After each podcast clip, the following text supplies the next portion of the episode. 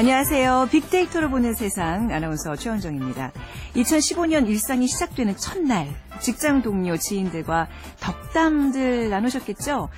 조선시대에는요, 새 덕담은 믿음을 바탕으로 확정형을 썼다고 합니다. 그러니까 예를 들면요, 올해는 지병에서 완치되세요가 아니라 올해는 지병에서 완치되셨다니 기쁩니다 하는 식으로 말이죠. 자, 운도 연습할수록 좋아지는 만큼 미래를 예측하는 연습도 수없이 반복을 하라는 겁니다. 새해 취직 되셨다면서요? 따님 얻으셨다고요? 그리고 건강을 회복해서 아주 거뜬해지셨다고요? 뭔가 이루고 싶어 하는 일들이 이미 이루어진 것처럼 덕담을 건네보는 거죠. 일종의 그 긍정적 예언을 하면서 자기 성취력을 기대하는 완료형 덕담을 듣고 보니까요. 이미 이루어진 것처럼 기분도 좋고 뭘한해 더 노력해야겠다는 생각도 들게 됩니다. 미래를 예측하는 힘, 빅데이터도 중요하죠. 그리고 미래에 좋은 운이 찾아올 수 있도록 긍정적인 마음을 갖는 것도 꼭 필요한 덕목이 아닐까 싶습니다. 자, 오늘 빅데이터로 보는 세상에서는요, 핫클릭 여행지로 떠나보는 감성 추천, 이곳으로 떠나볼까와 또 청취자의 궁금증을 빅데이터로 분석해보는 시간, 그것이 궁금하다가 마련되는데요. 방송 들으시면서 축하 문자나 또 프로그램에 대한 생각, 궁금한 점 있으시면 샵 9730으로 보내주시기 바랍니다. 단문 50원, 장문 100원의 요금이 부과됩니다.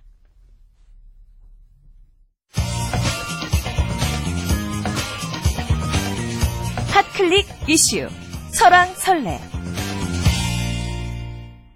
네, 화제 이슈들을 빅데이터로 분석해보는 시간입니다. 스토리닷의 유승찬 대표 모셨습니다. 안녕하세요. 네, 안녕하세요. 네, 처음 뵙습니다. 네. 자, 해가 바뀌었는데 계속 이제 화제가 되는 사건이 있어요. 대한항공 조현아 땅콩 회항 사건, 그 동생 조현민의 이른바 복수 문자로 다시 또 이게 문제가 되고 있는 분위기인데, 자, SNS 반응 좀 살펴볼까요? 네네. 에, SNS 반응 역시 뜨거웠습니다. 네. 그러니까 사건이 12월 8일 날 발생을 했죠. 그, 시- 그 이튿날이 12월 9일 날 네. 29,589건으로 정점을 찍었어요. 그러니까 네. 조현아 씨 언급량이 그렇다는 거고요. 보통 SNS에서 특정 키워드가 하루 언급량이 3만 건에 이르면 네. 방송 신문을 포함해서 거의 모든 언론의 톱뉴스가 됩니다. 네. 그러니까 2만 9천 건이니까 그 톱뉴스가 됐다고 볼수 있겠죠. 네. 그리고 이 땅콩양 사건이 그만큼 이제 빠르게 퍼져나갔다 이렇게 볼 수 있는데요. 네. 그러다가 이제 통합진보당 해산 판결이 있었던 지난 12월 19일, 네. 예, 그때부터 하루 1만 건 이하로 예, 언급량이 이제 뚝 떨어져서 어, 네. 이제 이것이 이제 사라지나 뭐 이렇게 생각을 했는데 네. 이 조현아 씨가 12월 31일 구속되지 않았습니까? 전격 구속됐고 그날 그 조현민 씨 도- 동생의 복수하겠다 이런 문자가 공개되면서 네. 언급량이 다시 살아나서 12월 31일에는 다시 1만 7천 건 정도가 기록되는 뭐 이런 기현상을 보였습니다. 아, 그러니까 통합진보당 해산 그 뉴스에 좀 묻히나 싶었는데 이제 다시 살아나는 거예요. 네, 불씨가? 다시 살아난 거죠. 예. 그러니까 정윤의 문건 유출 사건이나 통합진보당 해산 관련 이것도 이제 굉장히 큰 최근의 뉴스였는데 언급량 추이를 좀 어떻게 비교해서 보면 어떨까요? 그렇죠. 네. 네. 정윤혜 씨 키워드 같은 경우가 이제 땅콩 회항 사건 이후인 12일부터 1만 건 이하로 떨어졌거든요. 그래서 네. 이제 음모론도 막 나오고 그랬어요. 예. 그러니까 정윤혜 씨 사건을 덮으려고 조, 조현아 사건을 더 키우는 거 아니냐 네. 뭐 이런 이제 음모론도 나오고 그랬었는데 그 31일에는 2,500건 정도로 아주 미미한 수준으로 네. 떨어졌습니다. 물론 이제 조홍천 씨를 둘러싼 언급이 계속되고 있지만 반응이 이렇게 뜨겁다고 볼 수는 없고요. 그리고 통진당 해산 건은 헌재 판결 당일인 12월 19일에 무려 11만 2,700건을 기록했습니다. 11만 이요? 네, 네, 그만큼 네, 이 사건의 파장이 그 정윤아. 정윤혜 씨나 조현아 씨보다는 훨씬 컸다. 이건 어떤 역사적인 사건으로 사실 그렇죠. 봐야 되는 거죠. 네, 4배 이상 컸다 이렇게 볼수 네. 있고요. 하지만 이 역시 31일엔 3,900여 건으로 네. 뚝 떨어져서 어. 이 땅콩양 사건이 약 20% 정도 수준에 머물렀다. 네. 그래서 해를 넘겨서 여전히 강력한 관심을 끌고 있는 것은 그 조현아 땅콩양 사건이다. 이렇게 정리할 수 있겠습니다. 네, 이런 시사적인 것들이 그야말로 관심이 막 요동을 치는 게 느껴지네요. 네, 이 추이를 그렇습니다. 보니까. 네. 그 조현아 사건과 관련해서 리트윗이 좀 많이 일어난 재밌는 트윗들 좀 소개해 주시죠. 네, 일단 2,000건 이상이 리트윗된 그, 이, BUCK로 시작되는 아이디 네. 29일 날 올려간 건데요. 네. 요즘에 드라마 미생이 좀 인기가 있잖아요. 네. 그 미생에 대한 외국 사람들의 댓글 중에 아, 아, 한국인들 진짜 저러나 드라마서 드라마라서 과장한 것 아니냐. 어. C, CSI 보면 맨날 마이애미에서 살인 나는 줄 알겠네. 하던 질문 리플들이 네. 땅콩 회항 사건 이후 사라졌다. 어. 그러니까 한국에선 진짜 저런 일들이 일어난다. 뭐 이런 네. 이제 국제적인 조롱거리가 되고 있다 아이고, 이런 얘기들을 전했고요. 조롱거리인데. 네네. 네. 그리고 지오 지유로 시작되는 에, 아이, 아이디를 가진 분이 17일에 올린 트윗은 네. 그 땅콩 사태의 주인공 조현아 씨를 말하는 거겠죠. 그 오늘 소환해서 울기도 했다는 말을 들은 친구가 울기도 했으면 크라잉 너시군. 네. 뭐 이런 농담을 했더니 크라잉 너 이거 우는 땅콩이라는 얘기죠. 아, 예. 네. 그렇군요. 그래서 이- 이런 아. 트윗이 아주 순식간에 1,500회 이상 퍼져나가기도 아. 하고 그랬습니다. 그 조연아 사건의 여론을 측정해 볼 수 있는 긍정, 부정 연관어 분포는 어떻게 나타났습니까? 일단 뭐 예측하듯이 부정어 분포가 67%로 압도적이었고요. 네. 예, 긍정어는 약 15.7%에 머물렀습니다. 이게 사건의 성격상 당연하다고 볼 수 있겠고요. 네. 연관어를 보면 뭐 폭행 그리고 증거인멸, 네. 울다, 혐의, 네. 뭐 안전, 그러니까 이 비행기 안전을 얘기한 네, 네, 거겠죠. 같은 그렇죠. 키- 키워드가 긍부정 연관어 1위에서 5위까지를 차지했습니다. 네, 그렇군요. 거의 이제 부정적인 연관어가 더 많이 분포돼 있다고 봐야 될 텐데. 네, 그렇습니다. 이 인물 연관어 등은 어떻게 나타났죠? 일단 조연아와 함께 언급된 인물 연관 1위는 조현민 씨, 복수 문자와 관련된 네. 동생이 나타났고요. 2, 3위는 박근혜 대통령과 정윤혜 씨가 올라서 이 정윤혜 씨 문건 유출 사건과 이 조연아 땅콩 양 사건을 연결시키려는 어떤 움직임들이 포착이 됐고요. 네. 어, 그리고 이 4위는 조양호 회장, 그리고 네. 5위는 문희상 새정치연합 비대위원장이 네. 과거의 사건, 과거에 이제 대한항공으로부터 뇌물을 수수했다는 그 사건들이 네, 다시 뭐 회자가 인- 되면서 네. 얘기죠. 예, 예, 예. 회자되면서 이제 올랐고요. 단체 연관어에는 역시 대한항공 이번에 국토부 네. 도마에 올랐죠. 국토부 조사가 부실했다 뭐 이런 도마가 네. 있었고요. 그다음에 청와대, 참여연대, 인하대 순으로 올랐습니다. 네.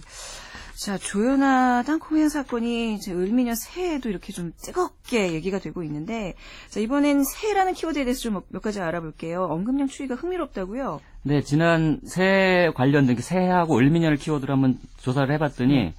29일 날은 18,000건, 이 30일 날은 38,000건 정도였는데 네. 31일 날 21만 8,000건, 그리고 어제 12시 현재 35만 6천 건. 제가 오늘 아침에 조사를 해봤더니 98만 5천 건이라는 많은 언급량을 기록했어요. 그만큼 이게 새해라는 언급량은 31일과 1일에 집중해서 언급이 네. 됐다 이렇게 볼 수 있겠습니다. 네. 혹시 빅데이터 뭐 이런 분석으로 새해 어떤 덕담이 많이 오고 갔는지도 알 수 있나요? 그렇죠. 네, 그, 어, 어떤 단어를 주로 사용했는지 사람들이 예. 새해와 함께 언급한 단어가 어떤 건지를 이제 아. 조사를 좀 해봤는데요. 네.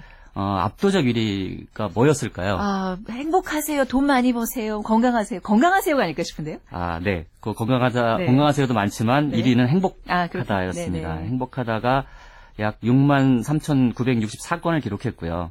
그리고 2위는, 어, 2위는 사랑하다였습니다. 어, 사랑한다는 말을 우리나라 사람들이 이렇게 많이 쓰나요? 글쎄요, 이게 네. 어, 좀 의외죠. 네, 예, 그러네요. 2위가 사랑한다는 말이었고요. 네. 그 3위가 건강하다. 아. 4위가 감사하다. 음. 그리고 5위가 요즘에 많이 쓰는 말이죠. 응원한다. 네. 뭐 이렇게 새해 인사들이 나타났습니다. 분포가. 네. 그냥 뭐 듣는 것만으로도 기분 좋아지는 단어들이잖아요. 네, 그렇죠. 아무래도 좀 긍정어 분포가 많아, 많아지는 거죠. 압도적으로 많죠. 예, 네. 긍정어 분포가 70.5%였고요. 부정어 분포는 9.5%였는데 네. 그나마 부정어 분포도 뭐 춥다.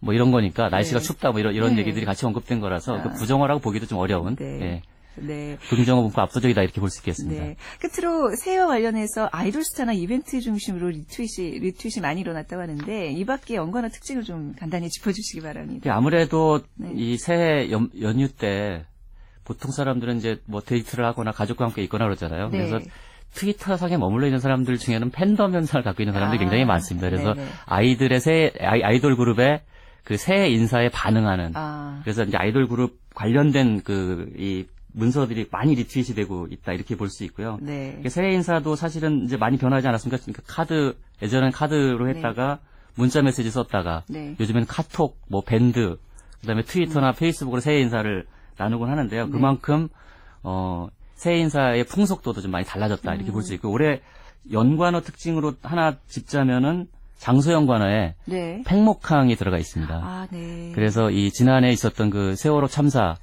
가족들을 생각하는 마음이 네. 새해 인사에도 이 전해져서 아, 가슴이 좀 뭉클했습니다. 네. 그렇군요. 우리가 앞서 배운 확정형 덕담처럼 올해는 좀 서로가 다 배려하고 모두가 행복하다니 기쁩니다. 이렇게 마무리하고 싶네요. 유 네, 대표님도 그렇습니다. 새해 복 행복한 일 가득하시기 바랍니다. 네, 새해 복 많이 받으십시오. 네, 지금까지 핫클릭 이슈 설왕설래 스토리닷의 유승찬 대표와 함께했습니다.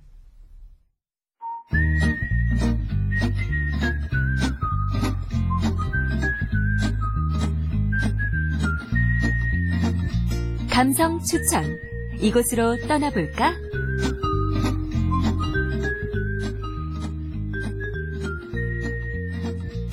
빅데이터로 분석한 핫클릭 여행지로 떠나봅니다. 감성 추천 이곳으로 떠나볼까. 여행 칼럼니스트 송세진 씨와 함께합니다. 안녕하세요. 안녕하세요. 저 개인적으로 굉장히 기대가 되는 시간이에요. 아, 네. 네, 금요일에 어디 갈까 고민하는 모든 이제 분들에게 좋은 정보가 될 것 같은데 코너 소개 좀 간단히 부탁드릴게요. 네, 아, 한 주간 여러분들이 가장 관심 있어 하셨던 네. 핫클릭을 살펴보고 그런 관심 여행지를 소개해 드리려고 하는데요. 네. 이 코너는 조금 편안하게 네. 들으시면서 네. 예, 여행에 참고할 만한 정보를 얻으실 수 있는 그런 코너입니다. 네, 편안하지만 저는 꼼꼼하게 적을 지금 준비를 하고 아, 있습니다. 그러세요? 자, 이번 주 빅데이터로 분석한 핫클릭 여행지 어딘가요? 네, 제가 첫 시간을 준비를 하면서 지난 한 주간 동안 어, 떤 일에 관심들이 많으신가 봤더니 뭐 연말 연시다 보니까 뭐 시상식이나 뭐 해돋이 뭐 이런 관심들도 많으셨는데요. 네. 제가 좀 관심 있게 봤던 거는 국제 시장입니다. 네. 네, 국제 시장이 계속해서 전체 검색어 10위 안에 아주 끊임없이 진입을 했었는데요. 어, 살펴보니까 지난 12월 1일부터 어제까지 한 달간 검색 건수가 한 12만 건 정도를 기록을 하고 있고요. 네. 또 어제 1월 1일이었죠. 네. 어제까지 어, 관객 수가 벌써 500만 명을 넘어섰습니다. 네. 그래서 저는 오늘 국제시장을 소개해 드리려고 해요. 부산에 있죠. 네. 이 공교롭게도 작년에 그 변호인이. 어, 또 부산을 배경으로 하면서 엄청난 히트를 어, 기록했는데요. 네. 그러다 보니까 음, 그한 부산 여행을 지금도 검색을 하게 되면 네. 한 5위와 6위 정도에 아직까지도 돼지국밥이 이렇게 검색이 되고 있습니다. 네, 저도 올 가을에 부산 가서 돼지국밥 챙겨 먹었던 기억이 있어요. 이게 특히 올해 부산에 다양한 국제 행사들이 많아서 저도 이제 방송 때문에 부산을 두 번이나 그 이제 찾았던 그런 경험이 있는데 영화가 특히 우리한테 미치는 영향력이 대단한 것 같아요. 네, 예, 맞습니다. 이제 예전에 부산하면 돼지국밥 떠올리는 분들이 많았을까 싶은데 요즘 아무튼 돼지국밥이 이제 네. 아주 꼭 찾아 먹어야 할 음식으로 됐어요. 마찬가지로 국제시장도 이제 그 부산에 국제시장이 실제로 있는 거잖아요. 네, 거기도 그렇죠. 주목을 많이 받겠네요. 네, 맞습니다. 아, 뭐, 국제시장 벌써 주목을 받으면서 네. 그 영화의 배경이 됐던 상점 앞에서 사진 찍으시는 분들이 네. 많아졌다고 하는데요. 사실 국제시장은 행정구역상으로 엄밀히 말하자면 중구 신창동에 있는 네. 재래시장인데요. 흔히들 그냥 그곳을 남포동, 남포동, 남포동, 이렇게들 네. 말씀을 하시죠. 어, 한국전쟁 때 귀한 제일동표하고 피난민들이 좀 많이 어려웠잖아요. 네네. 또 연고도 없고 뭐 재산도 없고 땅도 없고 이렇게 하다 보니까 이곳에 오셔서 일본인들이 철수하면서 남긴 음. 전시물자하고 네. 또 전쟁 중에 시장 상인들이 더 이렇게 늘어나면서 네. 이렇게 국제 시장이 어, 으 로 발전을 하게 되죠. 그 왜 우리가 되게 복잡하고 정신 없으면 돗대기 시장 같다. 돗대기 시장 같다. 이렇게 말하잖아요. 네. 원래 국제 시장의 이름이 돗대기 시장이었대요. 아, 그 유래가 여기 국제 시장에서 나왔군요. 네, 맞습니다. 예. 네. 네, 너무 어감이 친숙하다 보니까 1948년에 공식 명칭으로 자유 시장 이렇게 네. 정하기는 했지만 여전히 사람들은 여기를 국제 시장이라고 부릅니다. 네. 뭐 그만큼 규모가 크고 없는 게 없다 보니까 그 말이 좀 적합한 거일 수도 있는데요. 네. 워낙에 어, 시장이 크다 보니까 그 시장 안에 또 새로운 골목 또그 시장 안에 또 다른 시장 뭐 음. 네. 이렇게 구성이 돼 있습니다. 그래서 뭐 구제 시장 골목도 있고요, 네. 화장품 골목, 소품 골목 여러 가지 골목이 있는데요. 또 특히 이 시장이 좀 모태가 되었다고 할 수 있는 또 시장이 국제시장 안에서도 깡통시장이라고 할 수가 깡통시장, 있어요. 네. 어, 아까도 말씀드린 것처럼 그, 뭐, 미군의 군수물자나 이런 것들을 좀, 그러면 안 되는데, 네, 네. 좀 이제 뭐 밀수를, 아, 네, 뒤로 좀 빼와서, 네. 예, 팔고 이렇게 되면서, 그때는 우리가 또 여러 가지가 다 귀했잖아요. 뭐, 비누, 커피, 네. 뭐, 스타킹 이런 것들 다 귀하던 시절에 그런 제품들을 팔았는데, 주로 군 수물자가 캔에 들어있잖아요. 그렇죠. 예. 네. 캔에 들어있다 보니까 사람들이 이거를 깡통, 아. 그래서 깡통 파는 시장. 그래서 네. 깡통 시장이 아, 되기도 네, 했습니다. 그 미제 캔 그거 하나 이제 얻어먹는 게큰그 아주 낙이고 네. 배를 든든하게 채워줄 수 있는 그런 건데 저는 어떻게 할까요? 마치 그때 살아온 것처럼. 어쨌든 네. 깡통 시장에 대한 유래가 참 재밌는데 아무래도 부산 국제시장 하면 뭐 유명한 음식들이 많잖아요. 네. 특히 이제 우리가 그런 재래시장에서는 군것질 쇼핑하는 재미를 빠뜨리면 네. 안 되는데 국제시장 같은 경우에는 어디를 찾아야 될까요? 네, 부산하면 또 길거리 음식이 유명한데요. 또 시장에서만 먹을 수 있는 예, 그런 음식들이 있습니다. 네. 특히 아리랑 거리라고 또 구- 시장 안에 네. 그런 거리 쪽으로 가면요. 비빔당면 들어보셨죠? 아, 네네. 네, 부- 그 부산의 또 길거리 대표 음식이라고 할 수 있는데요. 어, 뭐 삶은 양 당면에다가 야채 조금 올리고 어묵 음. 조금 올리고 이렇게 네. 비벼 먹는 건데요. 네, 사실은 이 비빔당면은 부산 어디 가나 다 팔아요. 네. 뭐 심지어는 김해까지 가도 먹을 수가 있는데 이 아리랑 거리에서 이렇게 쪼그리고 앉아가지고 네. 이렇게 작은 낮은 안중뱅이 의자에 네, 앉아가지고 그 목욕탕에서 그 그렇죠. 쓰는 의자 네, 말씀하시는 목욕탕. 의자죠. 네. 네, 거기 앉아서 먹는 그런 맛으로 음. 또 이렇게 먹고요. 거기서 조금 아래쪽 남포동 쪽으로 가시면 팥빙수 골목이 있습니다. 네. 뭐 겨울이라 팥죽을 팔기도 하는데요. 여전히 네, 팥 빙수 예, 많이들 드시고요. 또 그 이승기 씨가 먹어서 유명해진 씨앗호떡. 아. 네. 씨앗호떡도 네. 있습니다. 부산의 먹거리. 그러니까 이제 국제시장 찾고 나서 저는 제 코스가 그래요. 그러고 나서 이제 자갈치 시장 가서 또 회 한 접시 찾거든요. 네. 국제시장에서 가깝게 있죠. 네. 바닷가 쪽으로 나가시면 이쪽에 가셔서 뭐 꼼장어하고 회 들 많이 드십니다. 네. 그리고 남포동 쪽으로 나가시면요. 이곳은 아주 굉장히 젊은이들이 많이 모이는 아주 핫 플레이스거든요. 네. 이쪽에서는 주말에 어, 버스킹이라고 하죠. 그 여러 가지 길거리 그 음악 들을 들으실 수가 있는데요. 뭐 웬만한 콘서트장 이상으로 아주 열기가 대단합니다. 네. 그리고 뭐 돼지국밥 앞서서 말씀드린 것처럼 돼지국밥도 많이 드시죠. 네. 자, 부산의 돼지국밥 여기까지 이제 들어봤는데요. 다른 여행지로 좀 다시 또 떠나볼까요? 네, 또 돼지국밥 드시러 다 부산으로만 가실까봐 네. 돼지국밥이 또 맛있는 곳을 한 군데 더 소개해드릴게요. 어, 순천으로 가시면요, 웃장이라고 웃장이 네, 여기도 어. 시장이에요. 그 시장이 있는데요. 이쪽에도 마찬가지로 국밥 골목이 있습니다. 네. 근데 부산 돼지국밥하고 맛이 조금 달라요. 조금 더 맑은 국물에 음. 그리고 콩나물 같은 것들이 많이 들어가 있어서 콩나물이요. 네, 어. 그 돼지 국물이 굉장히 진하면서도 또 한편으로 아주 깔끔하게 그래서 네. 이 돼지국밥 같은 경우에는 좀 이렇게 고깃국 별로 안 좋아하는 네. 여성분들도 굉장히 깔끔하게 드실 수 있는 어. 그런 음, 네. 그러니까 부산의 돼지국밥은. 부추가 좀 많이 들어가는데 네. 순천의 돼지국밥은 콩나물이 들어가는 게 네, 특징이군요. 네. 뭐 부추도 함께 먹기도 하지만. 네, 콩나물이 많이 들어갑니다. 네. 뭐 순천에서 오신 김에 국밥만 먹고 가실 수 없으니까 순천만에 한번 아우, 가보시는 그렇죠. 것도 좋을 것 순천만 같아요. 갈대밭 유명하잖아요. 맞습니다. 지난해 순천만 국제 정원 박람 회도 열렸고요. 네. 올해는 국가 정원으로 지정이 된다고 하네요. 아, 특히 이곳은 가을과 겨울의 대표 여행지라고 할 수가 있어요. 갈대밭이 한 30만 평 정도 된다고 하는데요. 또 여기에 갯벌이 있잖아요. 네. 여기가 세계 5대 연안 습지라고 해요. 네, 네. 그래서 막 깨끗하고 새들이 먹을 게 많다 보니- 음. 보니까 새들이 많이 오는데 특히 여기서 가장 그 자랑스럽게 여기는 게 뭐 마스코트라고도 할 수 있어요. 흑두루미가 있는데요. 네. 흑두루미 같은 경우에는 공룡 시대부터 살았대요. 어, 굉장히 네. 오래된 네. 네. 그러니까 동양의 장수의 상징이죠. 네. 그래서 여기서 만약에 흑두루미를 보게 되면 3년 재수가 좋다. 아, 그래서 또 겨울철에 또 오셔서 또 새해 어떤 소망을 빌으시는 분들도 많이 있고요. 네. 역시 하이라이트는 S라인입니다. S라인은 뭐예요? 네, 순천만 S라인 아름다운 게 있어요. 그 갈대밭 사이로 올라가시면 음, 용산이 있는데요. 네. 그 용산이 사실 나지막한 그냥 언덕이에요. 힘들지 않게 올라가실 수 있어요.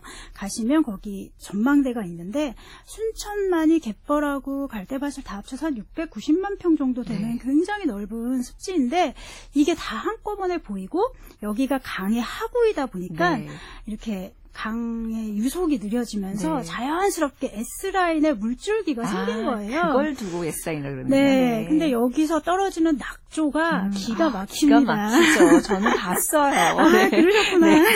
그렇다 보니까 아무래도 사진가들은 네. 음. 겨울이면 꼬박꼬박 여기 가셔가지고 어, 사진을 찍으러들도 많이 가십니다. 네. 그 낙조가 끝난 다음에는 음, 남은 그 빛이 아름답잖아요. 네. 노을이요. 그걸 보시면서 빠르게 아, 빠져나오시면 되겠습니다. 금방 네. 깜깜해지거든요. 네. 그래서 네.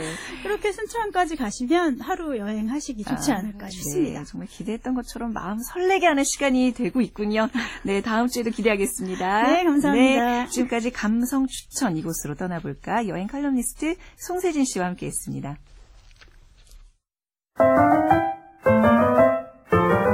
KBS 1라디오 KBS 일라디오 빅데이터로 보는 세상 함께하고 계십니다. 자, 이번에는 청취자의 궁금증을 빅데이터로 분석해보는 시간, 그것이 궁금하다. 소셜 분석 컨설턴트 김덕진 씨와 함께하겠습니다. 안녕하세요. 네, 안녕하세요. 김덕진입니다. 네, 어, 그것이 궁금하다. 사실 되게 막연한 제목이기도 하잖아요. 음. 네네. 어떤 시간인가요? 어, 혹시 아나운서님 예전에 우리 추억의 프로죠. 무엇이든 물어보세요. 기억나시죠? 추억의 프로그램이 아니라 지금도 진행형입니다. 예. 네, 여전히 좀, 진행형이에요. 좀 전에 끝났습니다. 아, 예. 네. 10시부터 11시까지 네, 하는 무엇이든 물어보세요가. 네. 만약에 전화로 또는 네. 전문가들에게 물어본다면 저희는 빅데이터를 통해서 어. 빅데이터 무엇이든 물어보세요라고 네. 생각하시면 될 것 같습니다. 그러니까 이제 어떤 빅데이터들을 분석을 해서 알려주시는 거잖아요. 네네, 그렇죠. 이 빅데이터라는 게 분석하는 게 굉장히 힘들다고 들었는데 아무튼 오늘 좀 빅데이터에 대한 얘기들을 음. 좀 구체적으로 해볼까 그래요. 저희는 이제 제목을 이제 빅데이터로 보는 세상으로 정했는데 네. 좀 생소한 분들이 있거든요. 빅데이터 얘기를 좀 풀어주시기 바랍니다. 네. 일단은 그 빅데이터라는 용어가 정말 요즘 많이 쓰이고 네. 있잖아요. 그러다 보니까 도대체 빅데이터, 빅데이터 하는데 이게 뭐야라고 물어보시면은 대답을 잘 못하시는 분들이 많은 것 같아요. 그래서 보통 빅데이터에 대해서 질문할 때 제일 먼저 물어보시는 게 도대체 얼마나 크길래 빅데이터냐 네. 이런 얘기를 하십니다. 그래서 네. 간단하게만 좀 보면요. 먼저 우리가 2012년에 기준으로 했을 때 2012년 한 해에만 인류가 생성한 데이터량이 2조 7천억 기가바이트예요. 근데 어, 이렇게 하면 네. 감이 잘안 자- 와요. 잘 몰라요, 그렇죠. 솔직히. 네. 그래서 어, 문명의 시작부터 2003년까지 데이터가 50억 기가바이트입니다. 네. 그러니까는 그걸 좀 계산을 해보니까 2012년 하루 데이터가 네. 이제 문명 시작부터 2003년까지 중에 1.5배가 많아요. 아, 이게 참, 어, 근데 더, 초월하네. 네, 근데 더 놀라운 사실을 말씀드리면 이, 네. 이제 이 기세로 가면 2020년이면 네. 어 2012년에 4,700배가 데이터가 늘고요. 네. 그러면은 대략 한 몇 초만 돼도 문명 시작에서 2003년까지의 데이터가 쌓인다. 음. 그러니까 뭐 엄청난 양이죠. 네. 그러니까 아무리 그러니까 정보가 너무 많으면 네네. 아예 없는 것만도 못할 정도로 맞아요, 맞아요. 예. 그러니까 사실 이제 그런 네네. 빅데이터를 이제 그 분석하는 분들이시잖아요. 네네, 그렇죠. 네, 저는 이제 제일 궁금한 게 말이 빅데이터인데 네. 양만 많으면 다 빅데이터라고 이렇게 음. 분류할 수 있는 건가요? 네, 아무래도 그렇게 보면은 뭐 빅데이터가 너무 많이 쓰이겠죠. 네. 그래서 뭐 빅데이터라고 할 때 특징이 있습니다. 그래서 간단하게 특징 뭐 이런 건 좀 알아놓으시면 상식적으로 좋은데 네. 3V1C라고 하는 게 있어요. 아, 상식이라고 하기에는 좀 어려운데요. 뭐예요? 한번 네, 한번 알아볼까요? 자, 3V 중에 네. 먼저 V가 volume, 그래서 네. 크기를 말하고요. 네. 버라이어티, 다양성, velocity, 속도, 속도. 그리고 complexity, 그래서 복잡성을 네. 말하는데요. 뭐 복잡하게 생각하실 거 없고요. 단순하게 말씀드리면 큰 데이터뿐만 아니라 네. 여러 가지를 한 번에 혼합돼 있고 네. 엄청난 속도로 쌓이다 보니까 어. 너무나도 복잡하게 쌓여 있는 것들이 빅데이터의 특징이라고 볼 수 있습니다. 네. 네, 그러다 보니까는 이것을 처리하기 위해서 상당히 많은 것들이 쓰이고요. 또 음. 과거에는 데이터로 보지 않았던 네. 여러 가지 데이터들이 다 혼합이 돼서 일종의 분석을 할 수 있는 데이터가 섞여 있는 거죠. 네, 그러니까 어제도 얘기를 들어봤지만 이게 과연 정보가 될까 하는 우리의 그런 감탄사들 있잖아요. 뭐 음. 헐, 뭐 좋아요, 그렇죠, 그렇죠. 뭐 핵, 뭐 이런 거조차도 데이터로 활용을 할 수 있다는 게 굉장히 놀랍거든요. 네네네. 근데 이제 이렇게 다양한 거를 처리하려 하려다 보면 복잡한 기술이 좀 들어가지 않을까 싶어요. 네, 맞습니다. 네. 이제 보통 이제 빅데이터를 processing 하는데 한 네. 네 가지 정도의 단계가 있습니다. 네. 그래서 첫 번째는 수집하는 기술, 그리고 네. 두 번째는 처리하는 기술, 세 번째 분석, 네 번째 응용이 되는데요. 네. 일단은 어, 뭐 SNS 데이터를 가지고 예를 들면 SNS를 분석하기 위해서는 데이터를 모아야 되잖아요. 그렇죠. 래서 수많은 데이터 중에 일단 뭐 우리나라 데이터만 이렇게 모을 수 있습니다. 네. 그래서 이제 우리나라 데이터를 모으고요.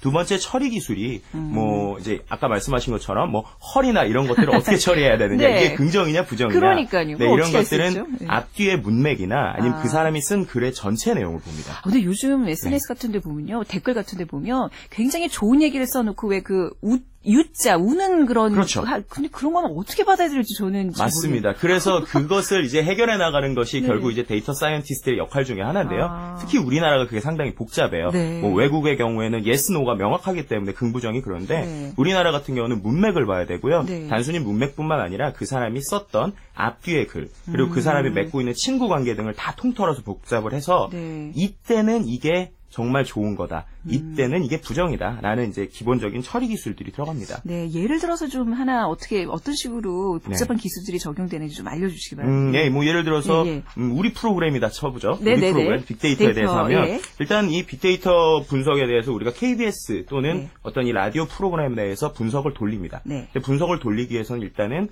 SNS 데이터, 뭐 트위터나 페이스북에 있는 데이터를 모아놓게 되죠. 네.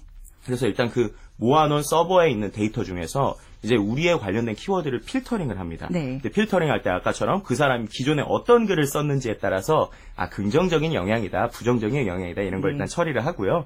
그렇게 되면 이제 여러 가지 분석의 결과들이 나옵니다. 네. 뭐 예를 들어서 이런 거겠죠. 어 분석을 했더니 우리에 관련돼서 사랑이라는 단어가 많이 나왔습니다. 음. 그럼 도대체 이게 빅데이터를 사랑한다는 거냐, 아니면 이 방송을 사랑한다는 거냐, 그럼요, 예. 아니면은 뭐 아나운서님을 사랑하는 네. 거냐 이런 것들을 처리하게 됐죠. 좋겠는데 아무튼 네. 그러한 네. 이제 결과들을 보고 결국 응용을 해서 insight를 뽑는 것은 네. 저희와 같은 이제 분석가들의 역할이고요. 네. 그렇게 일종의 분석을 통해서 만들어내는 것들이 새로운 결과들이 많이 나오고 네. 있죠.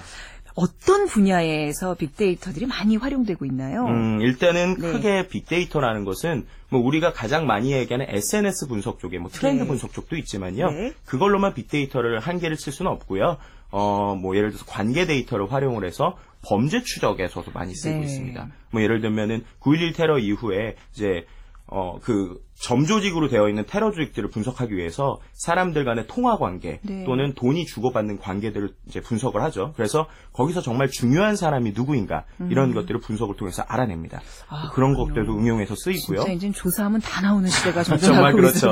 뭐 예를 들어서 금융 사기 네. 또는 뭐 적발, 뭐 보험 사기 적발에서도 지금 쓰고 있고요. 그 외에 뭐 우리의 와닿는 것은 추천 서비스나 네. 뭐 여러 가지 응용 서비스에서 쓰이고 있는 부분이 있죠. 네. 자, 이 빅데이터 분석을 활용한 서비스 중에서 사실 우리가 이미 살아가면서 지금 적용되고 있는 분야들이 꽤 있을 것 같아요. 네, 맞습니다. 어떤 게 좀 대표적인 게 있을까요? 어, 뭐 단순히 우리가 많이 쓰고 있는 SNS를 한번 예를 들어볼까요? 네. 아나운서님 혹시 SNS 쓰고 계세요? 페이스북, 저? 한동안 네. 이제 그 트위터를 열심히 하다가 네네. 아, 지금은 안 해요. 아, 예. 귀찮아지는 일들이 많더라고요. 네. 그런데 그걸 통해서 네. 요즘에 새로운 인맥 또는 네. 예전에 잊어버렸던 친구를 찾는 분들이 네, 많더라고요. 그렇죠, 네. 근데 그거를 내가 다 찾는 게 아니고 보통 서비스에 보면 알 수도 있는 친구라는 것들이 나옵니다. 음. 그렇죠. 거기 보면은 되게 새로운 것들이 많이 나오는데요. 네. 거기서 어 이 사람들이 어떻게 나오냐? 라는 것들이 빅데이터에 숨어 있고요. 네. 그 외에도 뭐 어, 추천이나 또 우리가 알 수 없는 정말 놀라운 것들에 음. 이것 이것 요소에 숨어 있는 것들이 너무나도 많이 있습니다. 네. 그런데 그러다 보면 좀 개인정보나 사생활 침해 같은 것도 좀 우려될 만하지 않을까 싶어요. 네, 그렇죠? 그래서 빅데이터 얘기할 때 반대로 빅브라더라는 얘기도 하는데요. 네. 과연 데이터를 어떻게 바라볼 것인가? 그럼 그 데이터를 우리가 정말 칼과 같은 존재, 불과 같은 존재처럼 잘 쓰면 좋지만 반대로 네. 쓰면 위험하니까요. 네. 우리가 이 방송을 통해서 그런 걸 많이 공부해 나가서 정말 좋은 도구로서 쓸 수 있게 준비하셨으면 좋겠습니다. 네. 사실 이제 빅데이터를 보는 세상을 처음 맡고 나서 음. 빅데이터 관련된 이제 책들을 좀 몇 개 봤는데 네. 물론 이렇게 많이 어렵진 않지만 지금 김덕진 씨가 얘기해 주시는 것만큼 쏙쏙 들어오진 않았거든요. 아, 네. 그러니까 빅데이터와 관련해서 저희가 다음 이 시간에도 조금 더 이렇게 공부를 할 수 있는 시간 좀 마련해 주시기 바랍니다. 아, 너무 좋죠. 네. 네네. 자, 오늘 첫 시간 빅데이터에 관한 전반적인 내용 살펴봤고요. 앞으로 빅데이터로 분석해보고 싶은 궁금한 사항이 있으면 여러분께서 저희 홈페이지 게시판을 통해서 올려주시면 저희가 이 코너를 통해서 무엇이든 물어보세요. 네, 이 코너로 자세하게 분석해드리도록 하겠습니다. 청취자의 궁금증을 빅데이터로 분석해보는 시간. 그것이 궁금하다. 소셜 분석 컨설턴트 김덕진 씨와 함께했습니다. 감사합니다. 감사합니다. 네. 자, 오늘 첫 어, 문자들이 이제 이렇게 도착하고 있는데요. 9987 뒷번호 쓰신 분께서 부산 국제시장 다녀왔는데 33년 전 국제시장에서 남편을 우연히 만나서 알콩달콩 잘 살고 있습니다 하시는 댓글 올려주셨고요. 그리고 2206 쓰시는 분께서 프로그램이 만들어져서 새 프로그램이 만들어져서 기대가 큽니다 하셨어요. 더욱더 열심히 할 테니까 많은 청취 부탁드리겠습니다. 자, 다음 주 월요일에는 라이프 스타일과 소비 트렌드를 빅데이터로 분석해보는 마음을 읽으면 트렌드가 보인다. 빅데이터 insight가 준비되어 있습니다. 있으니 또 기대 바라겠습니다. 저는 다음 주 월요일 오전 10시 10분에 다시 찾아뵙도록 하겠습니다. 11시 10분에 찾아뵙도록 하겠습니다. 지금까지 아나운서 최원정이었습니다. 안녕히 계십시오.